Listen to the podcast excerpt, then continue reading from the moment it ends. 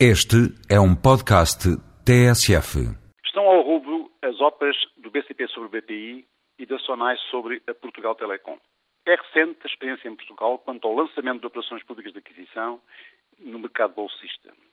Esta tardia experiência deve-se ao facto das maiores empresas portuguesas, apesar de já maioritariamente privadas, estarem ainda sujeitas a um forte controle estatal, à pequena dimensão dos nossos grupos empresariais e ao próprio atraso dos movimentos de consolidação empresarial a nível europeu. Mas apesar desta nossa pouca experiência, há quatro reflexões que já podemos fazer. Por um lado, a da demasiada lentidão dos reguladores e da autoridade da concorrência na definição dos chamados remédios.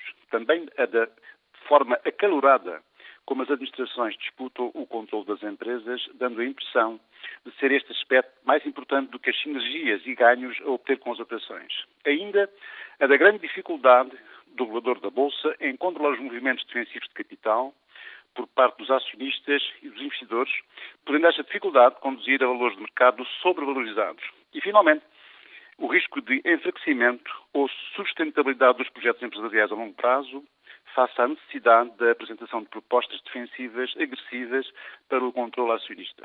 No caso concreto da OPA do BCP sobre o BPI, parecendo lógico o processo de consolidação, por existirem participações cruzadas relativamente relevantes entre as duas empresas, e por os bancos portugueses serem pequenos e com baixas cotas de mercado, a existência de um grupo acionista de controle no BPI bastante forte e atuando de forma coordenada e concertada, conduziu praticamente ao falhanço da OPA.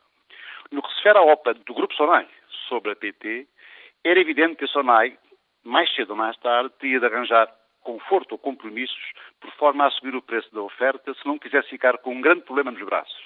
Uma Ótimos e uma Nobis com baixas cotas de mercado e, por isso, com grandes dificuldades de viabilização. A Sonaicom fez-lo como previsto, mas a timidez com que o fez, oferecendo valor abaixo do expectável pelo mercado, permitiu que a administração da PT respondesse de forma bastante agressiva, pondo assim em grande risco um eventual sucesso da SONAI na Assembleia Geral da PT, que se vai realizar a 2 do próximo mês de março. Porém, a administração da PT também arriscou bastante, suscitando-se a partir de agora a questão de saber qual é a sustentabilidade a longo prazo do projeto de crescimento da PT, face aos elevados compromissos financeiros assumidos com os acionistas, como sejam a recompra de até 16,5% e reforço do valor dos dividendos a distribuir nos próximos três anos.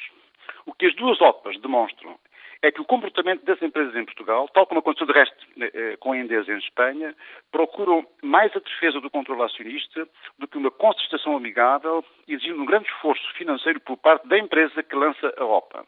Vamos ter de estar atentos a futuros movimentos de consolidação empresarial e observar se este comportamento de resistência se manterá no futuro.